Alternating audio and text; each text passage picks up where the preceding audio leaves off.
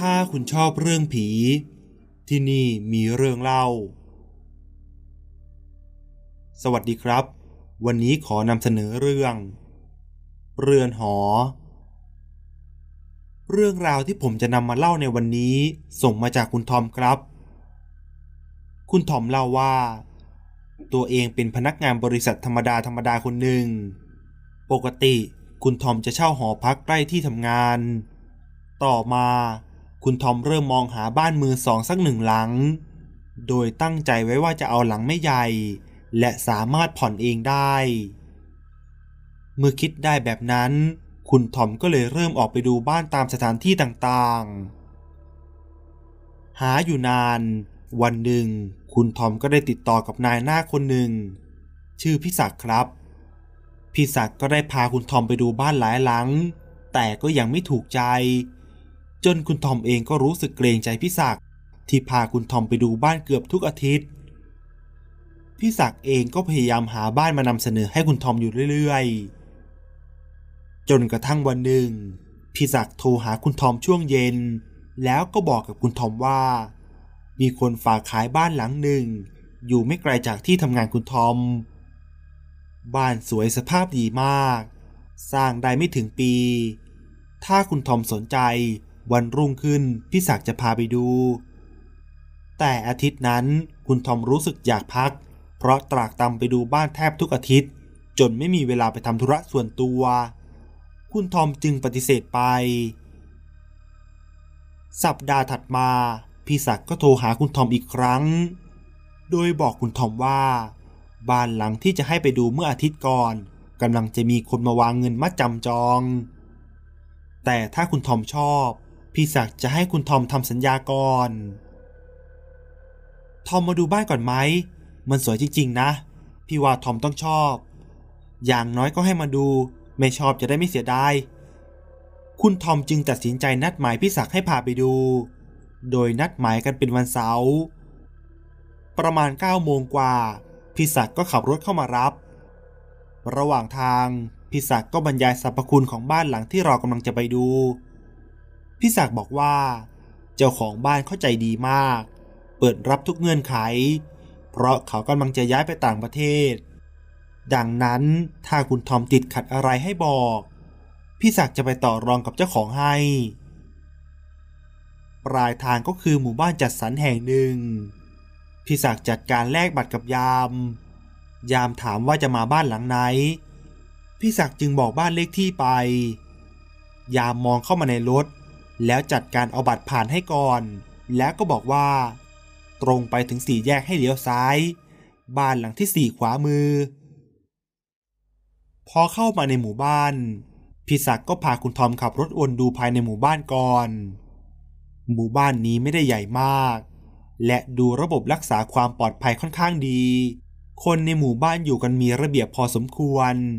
ไม่มีของระเกะระกะหน้าบ้าน รถก็จอดภายในบ้าน แถมยังมีพื้นที่ส่วนกลาง เป็นสนามเด็กเล่น และสนามออกกำลังกายเล็กๆ มีต้นไม้ปลูกสวยงาม คนสวนคอยกวาดเศษใบไม้บริเวณถนน ดูสะอาดสะอ้านดี หลังจากนั้นพี่ศักดิ์ก็พาคุณทอมมาจอดที่บ้านหลังหนึ่ง เป็นบ้านสองชั้นหลังเล็กๆ ดูใหม่กว่าหลังอื่น ส่วนหน้าบ้านก็ถูกจัดไว้อย่างสวยงาม พี่ศักดิ์ใช้กุญแจเปิดเข้าไปในบ้าน เปิดเข้าไปก็เป็นห้องโถง มีโซฟาวางอยู่ด้านซ้ายมือ ขวามือเหมือนจะทำเป็นชั้นวางทีวี เดินทะลุห้องโถงไปเป็นห้องครัว มีเคาน์เตอร์ครัว แต่ยังไม่มีอุปกรณ์ใด ๆ ถัดห้องครัวเปิดประตูไปจะเป็นลานซักล้าง ชั้นล่างมีห้องเล็กหนึ่งห้อง ห้องน้ำหนึ่งห้อง ชั้นสองมีห้องน้ำอยู่ตรงกลาง และก็มีห้องนอนขนาบซ้ายขวา ห้องนอนใหญ่มีเตียงและที่นอนวางไว้ ติดแอร์ไว้เรียบร้อย ส่วนห้องนอนเล็กมีเพียงตู้เสื้อผ้า ทั้งสองห้องนอนใช้ห้องน้ำร่วมกัน คุณทอมพยายามหาข้อตำหนิของบ้านหลังนี้ แต่ก็หาไม่เจอ พูดง่ายๆว่ารู้สึกชอบมากนั่นเองพี่ศักดิ์คงพอดูออก ก็เลยถามคุณทอมว่าจะเอายังไง ตอนนั้นคุณทอมแบ่งรับแบ่งสู้ เพราะดูแล้วก็น่าจะเกินงบที่ตัวเองตั้งไว้พอสมควร แต่พอพิศักบอกราคามา คุณทอมก็ต้องตกใจ เพราะเป็นราคาที่ต่ำกว่าตัวเองประเมินไว้เยอะ นั่นยิ่งทำให้รู้สึกอยากได้บ้านหลังนี้มากขึ้น พิศักบอกว่ามีคนมาดูเมื่อวันก่อนกำลังจะวางเงินจอง แต่เจ้าของเขายัางไม่อยากขายให้ เพราะดูแล้วอาจจะซื้อแล้วก็ปล่อยเช่า เจ้าของเขาอยากให้คนที่ซื้อไปได้เข้ามาอยู่จริง ๆ เพราะบ้านหลังนี้เขารักมาก คุณทอมจึงถามว่า แล้วทำไมเขาถึงไม่มาอยู่ พี่ศักดิ์บอกว่า เขาบอกว่าเขาเลิกกับแฟน เขาก็เลยไม่อยากอยู่บ้านหลังนี้ ตัวเขาเองก็เลยอยากจะไปพักใจที่ต่างประเทศด้วย จะปล่อยเช่าก็ไม่มีคนดูแล จึงตัดสินใจขายง่ายกว่า ด้วยความที่คุณทอมชอบบ้านหลังนี้มาก จึงตัดสินใจวางเงินมัดจำไว้กับพี่ศักดิ์แต่ก็มารู้ทีหลังจากเจ้าหน้าที่สินเชื่อธนาคารว่า วันโอนอาจจะต้องมีการเสียค่าภาษีธุรกิจเฉพาะในมูลค่าที่สูง เพราะบ้านสร้างได้ไม่นาน คุณทอมเองด้วยความที่ไม่รู้เรื่องนี้มาก่อน จึงโทรไปปรึกษาพี่ศักดิ พี่ศักดิ์ก็ยอมรับว่าเป็นไปตามที่เจ้าหน้าที่ธนาคารบอก ตอนนั้นคุณทอมก็ร้อนใจ แต่พี่ศักดิ์ก็บอกให้ใจเย็นๆ พี่ศักดิ์จะหาทางช่วยให้ ผ่านไปไม่กี่วัน พี่ศักดิ์แจ้งว่าอีกประมาณ 6 เดือน ค่อยทำการโอนซื้อขายกัน จะได้ไม่ต้องเสียค่าภาษีธุรกิจเฉพาะ และภายใน 6 เดือนนี้ คุณทอมสามารถย้ายเข้าไปอยู่ได้ แล้วจ่ายเงินผ่อนให้เจ้าของโดยตรง ยอดที่เหลือคุณทอมค่อยทำเรื่องกู้ธนาคาร เมื่อได้ยินแบบนั้น แม้จะแปลกใจในตอนแรกว่าทำไมเจ้าของบ้านถึงยอมรับเงื่อนไขที่สุ่มเสี่ยงแบบนี้ ยอมให้ใครก็ไม่รู้เข้าไปอยู่ในบ้าน แต่ตอนนั้นความอยากได้บ้านมันมีมากกว่า คุณทอมจึงตกลงรับเงื่อนไขดังกล่าว โดยตัดสินใจจ่ายเงินงวดแรก และขนของย้ายเข้าไปอยู่ในบ้านหลังนั้นทันที คุณทอมใช้วิธีจ้างรถขนของจากหอพักมาที่บ้านใหม่ โดยเขียนแผนที่ให้คนขับรถขนของล่วงหน้ามาก่อน ส่วนตัวคุณทอมเองก็ทำเรื่องออกจากหอคืนเงินประกันต่างๆ ซึ่งคุณทอมบอกคนขับรถว่า ถ้ามาถึงก่อนและเข้าบ้านไม่ได้ ก็ให้รอ เพราะพี่ศักดิ์บอกว่าจะมาเปิดประตูให้ แล้วเอากุญแจให้คุณทอมไว้เลย แต่เมื่อคุณทอมมาถึงที่บ้าน ก็พบว่าคนขับรถเปิดประตูบ้าน และนำของบางส่วนเข้าไปในบ้านแล้ว เมื่อสอบถามคนขับรถ คนขับรถก็บอกว่า มีคนมาเปิดประตูให้ ขณะที่คุณทอมกำลังงง พี่ศักก็เข้ามาพอดี พี่ศักถามว่า คุณทอมเอากุญแจเปิดบ้านมาจากไหน คุณทอมก็เข้าใจว่าพี่ศักมาเปิดให้ ตอนนั้นพี่ศักก็เลยบอกว่า สงสัยวันก่อนที่เราออกไป พวกเราลืมล็อก คนขับรถก็ทำหน้างงๆแล้วรีบเดินไปขนของ เมื่อขนของเสร็จพี่ศักก็เอากุญแจบ้านให้คุณทอม เมื่อร่ำลากันเสร็จ คุณทอมก็เข้ามาจัดของในบ้านต่อ จัดของไปเรื่อยๆ พอถึงช่วงเย็นก็รู้สึกหิว จึงคิดว่าจะคว้ามอเตอร์ไซค์ออกไปสำรวจ ว่าแถวนี้มีอะไรขายบ้าง จึงปิดไฟปิดบ้านและขับรถออกมา เมื่อขี่มาถึงป้อมยามก็พบว่ายามไม่อยู่แล้ว คุณทอมขับรถออกไปสำรวจในละแวกนั้นสักพัก พร้อมกับหาอะไรทาน จึงกลับเข้ามา ตอนกลับเข้ามา เมื่อขี่เข้าบ้านก็ต้องตกใจ เพราะพบว่าไฟบริเวณชั้นล่างเปิดทิ้งไว้ ทั้งๆทที่ก่อนไปก็มั่นใจว่าปิดเรียบร้อยแล้ว จึงคิดเอาเองว่า ตัวเองคงสับสนว่าปิดไฟไปแล้ว หลังจากจัดของต่ออยู่สักพัก ก็ตัดสินใจอาบน้ำแล้วก็ปูพื้น นอนตรงชั้นล่าง แล้วก็พลอยหลับไป ทั้งที่ลืมปิดไฟ วันต่อมาคุณทอมก็ออกไปทำงานแต่เช้า ช่วงเย็นก็แวะตลาดใกล้ๆ แล้วก็ซื้ออาหารกลับมาทานที่บ้าน ตอนกลับยามที่หน้าประตูเอาคีย์การ์ดให้ บอกว่าพี่ศักดิ์ฝากมาให้ พอคุณทอมเข้าบ้าน จังหวะที่ปิดประตูบ้านก็ได้ยินเสียงประตูหลังบ้านปิดดังปั้ง คุณทอมก็เลยเดินไปดู ก็ไม่เห็นว่ามีใคร จึงโทรหาพี่ศักดิ์คุณทอมถามพี่ศักดิ์ว่า เมื่อคืนพี่ศักดิ์ย้อนกลับมาไหม เมื่อพี่ศักดิ์บอกว่าไม่ได้มา คุณทอมก็ถามต่อว่า แล้วกุญแจบ้านได้ให้ใครคนอื่นไหมพี่ศักดิ์ก็บอกว่ามีแค่ชุดที่ให้คุณทอม เมื่อพี่ศักดิ์ถามว่ามีอะไร คุณทอมก็ตอบปฏิเสธไป พร้อมกับความรู้สึกแปลกๆอย่างบอกไม่ถูก แต่ก็ไม่ได้คิดอะไรมาก คิดแค่ว่า วันหยุดนี้จะหาช่างมาเปลี่ยนกุญแจประตูบ้านให้หมด เพื่อความสบายใจ คืนนั้น คุณทอมจัดของต่อ โดยขนของเข้าห้องนอนแล้วก็ทำความสะอาด ในห้องนอนมีตู้เสื้อผ้าบานใหญ่ เตียงและโต๊ะหัวเตียงสภาพยังใหม่ คุณทอมเปิดดูตู้เสื้อผ้าและก็เช็ดถู แต่พอเปิดลิ้นชักตู้ เหมือนเวลาดึงมันขัดขัด จึงถอดลิ้นชักออกมา ก็พบว่ามีผ้าขัดอยู่ตรงรางลิ้นชัก จึงค่อยๆดึงออกมา ก็เห็นว่าเป็นเน็กไทจึงเอาใส่ถุงขยะ เพราะคิดว่าเป็นของเจ้าของเดิม พอจัดเสร็จก็อาบน้ำแล้วก็นอน คืนนั้นคุณทอมนอนบนเตียง แต่แม้จะรู้สึกเหนื่อยขนาดไหนก็นอนไม่หลับ รู้สึกอึดอัด หายใจไม่ทั่วท้อง พลิกตะแคงไปมาก็แล้ว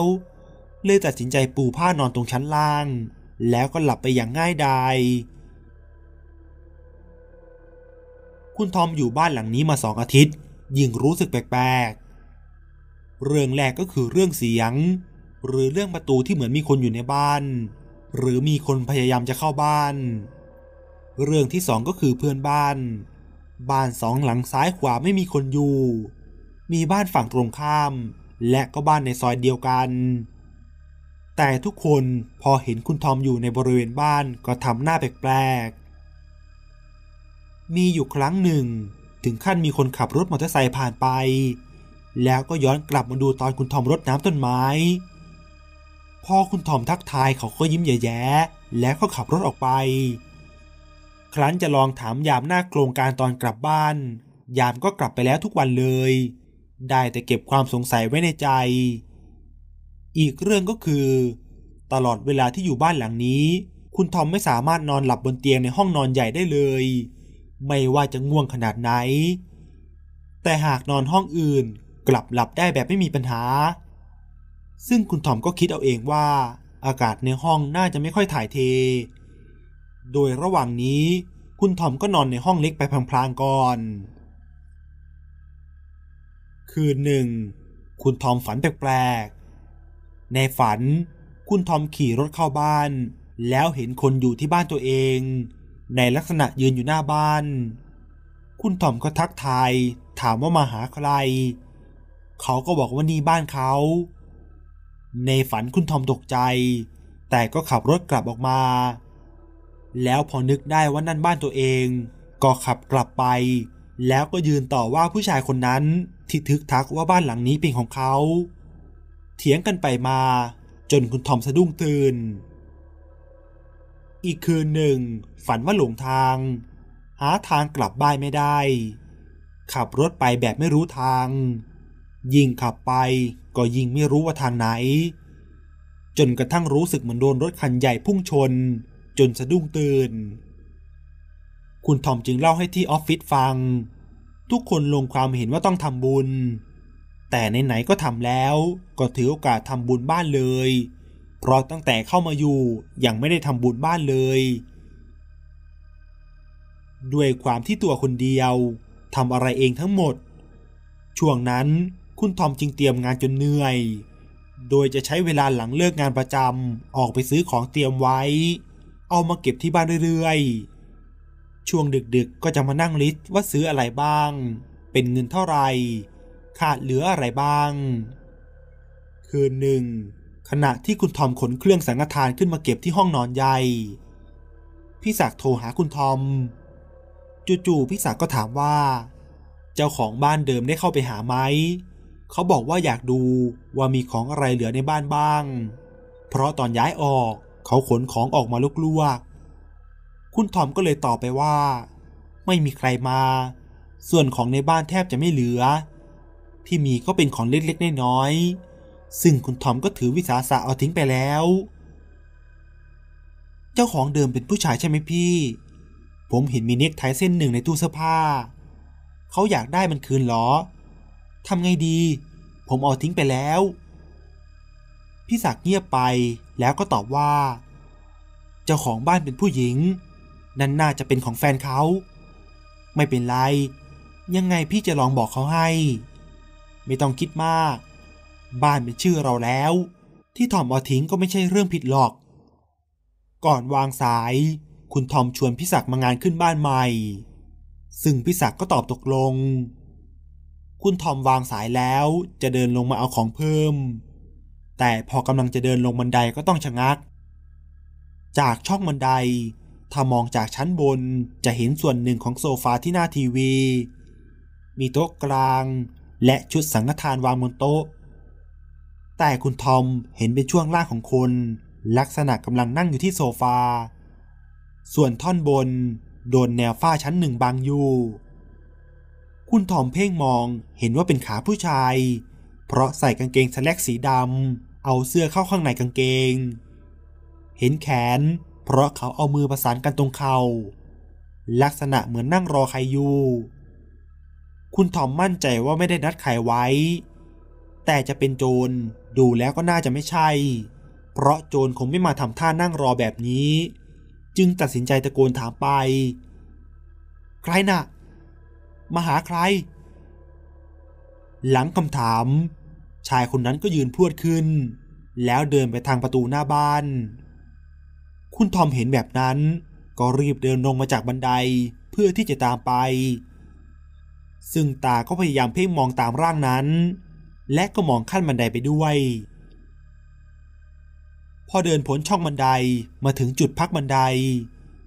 สิ่งที่คุณทอมเห็นก็คือผู้ชายคนหนึ่งกำลังเดินออกไปที่สนามหน้าบ้าน และตรงไปที่ประตูรั้ว คุณทอมก็ยิ่งโมโห กึ่งเดินกึ่งวิ่ง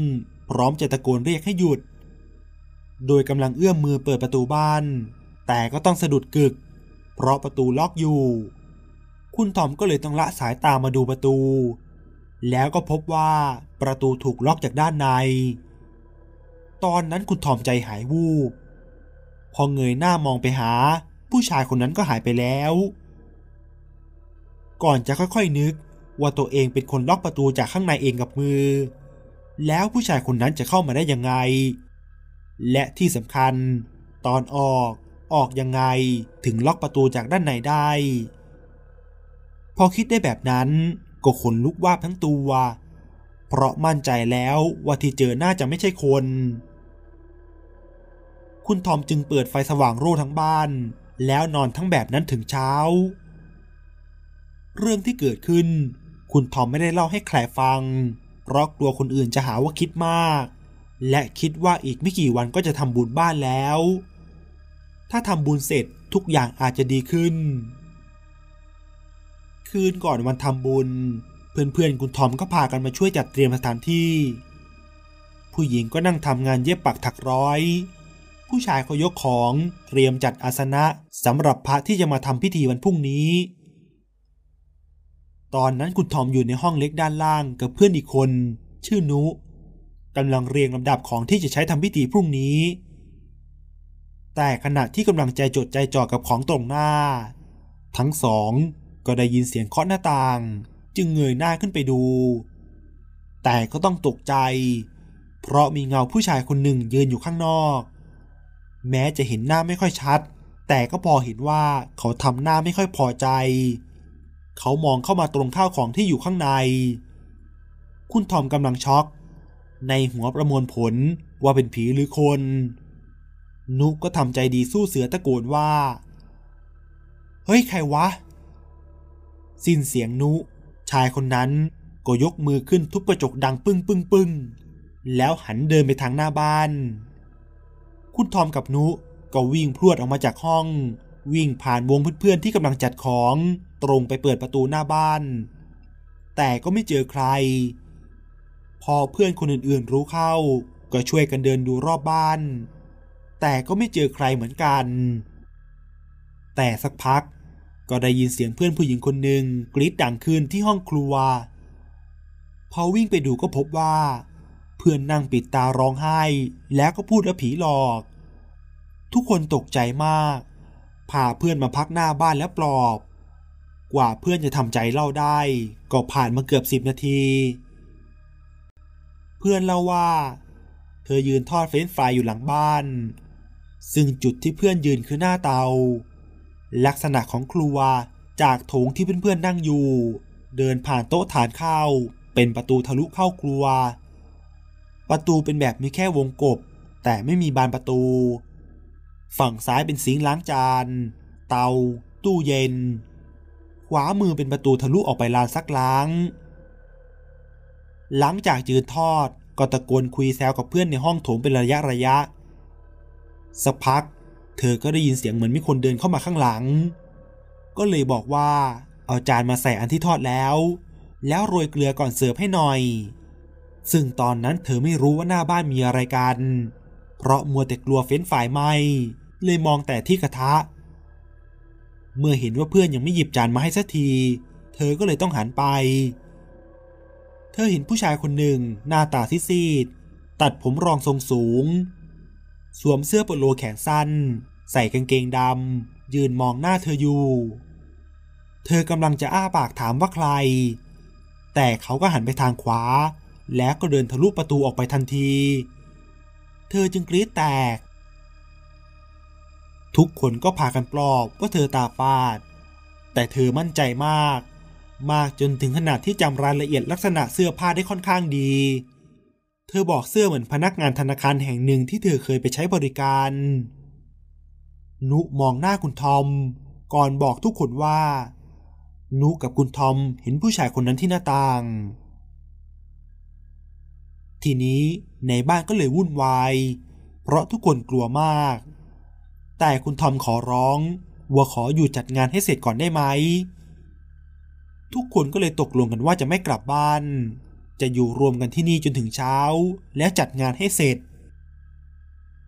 จัดของเสร็จดึกๆ ก็แยกย้ายกันไปนอน ผู้หญิงนอนห้องใหญ่ ผู้ชายนอนห้องเล็ก และก็มีบางคนนอนตรงหน้าโซฟา ตอนที่แยกย้ายกันน่าจะประมาณเกือบตีหนึ่ง ซึ่งก็คุยกันว่าตีสี่ครึ่งจะเริ่มทยอยตื่นกัน คุณทอมล้างหน้าเสร็จ เพื่อนผู้หญิงคนที่โดนผีหลอกเมื่อคืนก็เดินมาหา แล้วยื่นอะไรบางอย่างให้ คุณทอมมองและตกใจ เพราะมันเป็นเน็กไทเส้นที่เคยเจอในตู้เสื้อผ้า แล้วก็จำได้ว่าตัวเองหยิบทิ้งไปแล้ว เพื่อนบอกว่า เมื่อคืนนอนรวมกัน แล้วเพื่อนอีกคนฝัน ฝันว่ามีผู้ชายมายืนหน้าห้อง เธอเห็นก็เลยบอกว่าเข้ามาไม่ได้ นี่ผู้หญิงนอนกันอยู่ ผู้ชายคนนั้นบอกว่า เขาขอไปเอาของได้ไหม เพื่อนก็ไม่ยอมให้เข้า ถามว่าจะเอาอะไร เดี๋ยวหยิบให้ เขาก็ไม่บอก แต่ชี้มาที่ตู้เสื้อผ้า เรื่องหลังจากนั้นก็จำไม่ได้ แต่พอตื่นมาก็เลยบ่นทำนองที่ว่า เก็บเอาเรื่องที่เพื่อนโดนผีผู้ชายหลอกไปฝัน เพื่อนอีกคนหนึ่งก็ถามว่าฝันอะไร พอเล่าเพื่อนอีกคนหนึ่งก็ตกใจ เฮ้ย ฝันเหมือนกันเปียบเลย สาวๆก็เลยพุ่งไปที่ตู้เสื้อผ้า แต่มันไม่มีของอะไรเลย จึงพากันเริ่มลื้อลิ้นชัก ปรากฏว่าเจอเน็กไทเส้นนี้ตกอยู่ในซอกหลังรางลิ้นชัก พอฟังจบ คุณทอมก็รีบโทรหาพี่ศักทันที พี่ศักก็บอกว่าจะรีบมาแต่เช้า แต่พอพิธีการเสร็จพี่ศักก็ยังไม่มา แกมาก็ตอนเกือบเที่ยง โดยมาพร้อมผู้หญิงคนหนึ่ง พี่ศักดิ์แนะนำให้คุณทอมรู้จักกับคุณนก เจ้าของบ้านคนเดิม คุยกันสักพัก คุณทอมก็เอาน็กไทเส้นนั้นให้คุณนก พอเธอเห็นก็น้ำตาคลอ รับมาแล้วก็ขอตัวกลับ คุณทอมพยายามถามพี่ศักดิ์ว่ามีอะไร พี่ศักดิ์ก็เปลี่ยนเรื่องไป สักพักพี่ศักดิ์ก็ขอตัวกลับ ตอนนั้นคุณทอมคิดว่าไม่ไหวแล้ว จะต้องรู้เรื่องให้ได้ จึงเดินไปหารอปภหน้าหมู่บ้าน แล้วก็ถามว่า บ้านที่เขาอยู่มีอะไรไหมรอปภก็อ้ามอึ้งไม่ตอบ คุณทอมก็เลยจนปัญญาเดินกลับเข้าบ้าน เพื่อนบางคนก็ขอตัวกลับบ้าน เหลือคนอยู่ช่วยอีกสองสามคน ตอนเย็นเก็บของเสร็จก็ทำปิ้งย่างกินกัน พอดีมีเพื่อนบ้านเยื้องๆชื่อพี่ยศผ่านเข้ามาทัก จึงชวนเข้ามากินด้วยกัน ดื่มกินกันสักพัก เพื่อนก็เริ่มพูดเรื่องร้อนๆที่ผ่านมาเมื่อคืน ทุกคนก็เอามาแซวกันเฮฮาพี่ยศจึงถามคุณทอมว่าเจออะไรไหม คุณทอมก็เล่าเรื่องต่างๆให้ฟัง พี่ยศมองซ้ายมองขวา แล้วก็ถามคุณทอมว่า ถ้ารู้จะกล้าอยู่ต่อไหม ตอนนั้นคุณทอมเริ่มกลืมไม่ค่อยกลัวอะไรแล้ว ก็เลยขอให้พี่ยศเล่ามาเลย พี่ยศก็เล่าว่า บ้านหลังนี้เป็นบ้านของหญิงชายคู่หนึ่งทำงานธนาคารกันทั้งคู่ วางแผนซื้อบ้านทำเป็นเรือนหอกำหนดการแต่งงานเป็นช่วงราวๆนี้แหละ ตอนสร้างเขามาดูทุกวัน บางวันเห็นมาพร้อมกัน บางวันผู้ชายมาคนเดียว สร้างเสร็จก็ขนของเข้ามา อยู่ด้วยกันได้ประมาณสองเดือน วันหนึ่ง พี่ยศไม่สบายก็เลยลางงานนอนอยู่ที่บ้าน มีตำรวจเข้ามาที่บ้านหลังนั้น แต่ไม่เจอใคร พี่ยศเลยถามว่ามาหาใคร ตำรวจจึงบอกว่า มีผู้ชายคนหนึ่งที่อยู่ตามบัตรเป็นบ้านหลังนี้ ขับรถผ่านทางรถไฟแล้วก็โดนรถไฟชนเสียชีวิต ตอนนั้นพี่ยศแกไม่มีเบอร์ผู้หญิง จึงไม่รู้จะช่วยยังไง หลังจากวันนั้น ก็เห็นผู้หญิงค่อยๆ ทยอยขนของออกไป หน้าบ้านก็ติดป้ายขาย แต่ประเด็นก็คือ มีคนเห็นผู้ชายที่ตายป่วนเปี้ยนอยู่แถวบ้าน ในบ้านบ้าง นอกบ้านบ้าง บางวันไฟตรงรั้วบ้านก็เปิด บางวันก็ดับ คนแถวนี้เขารู้กันดี แต่ด้วยความที่เขาเพิ่งมาอยู่ไม่นาน ไม่ค่อยได้สูงสิงใคร จึงไม่ค่อยมีใครรู้จักเขา มีคนไม่รู้ว่าเขาตายและเดินไปทัก แล้วเห็นเขาเดินทะลุหายไปในบ้านมืดๆ ตั้งแต่นั้นก็ไม่มีใครกล้ามองเข้าไป ยิ่งถ้าเป็นวันพระมายืนร้องไห้อยู่หน้าบ้าน ได้ยินเสียงกันไปทั่ว บ้านข้างๆก็ย้ายออกไปแล้วเนี่ย คุณทอมปฏิติประต่อเรื่องราว แล้วก็เริ่มจะเข้าใจ เช้าวันต่อมาจึงขอเบอร์คุณนกจากพี่ศักดิ์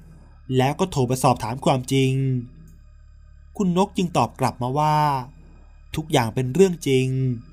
แฟนของเธอประสบอุบัติเหตุเสียชีวิต หลังจากไปถ่ายพรีเวดดิ้งได้แค่สามวัน แผนการแต่งงานและการใช้ชีวิตของเธอพังตั้งแต่วันนั้น และก็ยังทำใจไม่ได้ เน็กไทเส้นที่เธอไปรับมา คือเส้นที่เขาใส่ถ่ายรูป แต่รูปทั้งหมดเธอทำลายมันทิ้งไปแล้ว เขาไปเข้าฝันแม่ของเขา บอกว่าเขาอยากให้นกเก็บมันไว้ แต่นกหามันไม่เจอ จึงลองถามนายหน้าให้ช่วยติดต่อคนที่ซื้อดู ของชิ้นอื่นๆ เธอส่งคืนให้ญาติ และบริจาคไปแล้ว พอคุณทอมถามเรื่องวิญญาณแฟนที่ยังกลับมาบ้านเสมอ คุณนกก็บอกว่าเธอไม่ค่อยรู้เรื่องนี้ เธอนิ่งไปก่อนเธอจะบอกว่าอาจเพราะยังมีของเขาอยู่ในบ้าน เขาเลยยังอาลัยอาวรณ์ยังไง เธอจะไปทำบุญให้เขา และอธิษฐานจิตบอกเขาให้ว่า เธอไม่ได้อยู่บ้านหลังนั้นแล้ว แต่หากคุณทอมจะยกเลิกสัญญาเพราะเรื่องนี้เธอก็ยินดีแต่อาจจะไม่คืนเงินค่างวดที่ชำระมาแล้ว เพราะถือเป็นค่าเช่า คุณทอมคิดอยู่นาน ก็ตัดสินใจลองอยู่ต่อ เพราะเสียดายเงินที่ผ่อนไป แต่หลังจากที่คุณทอมได้คุยกับคุณนก เรื่องแปลกๆก็ค่อยๆหายไป อาจจะมีบางครั้งที่เป็นเสียงกุกกุกกักกักแต่คุณทอมก็ทำเป็นไม่สนใจ จนถึงทุกวันนี้ คุณทอมก็ไม่เคยเจอผีผู้ชายคนนั้นอีกเลย และนี่ก็คือเรื่องราวทั้งหมดครับ ถ้าหากว่าชอบเรื่องนี้ก็ฝากกดไลค์กดแชร์กดติดตาม และก็กดกระดิ่ง จะได้ขึ้นแจ้งเตือนเมื่อมีเรื่องใหม่ ๆ มานะครับ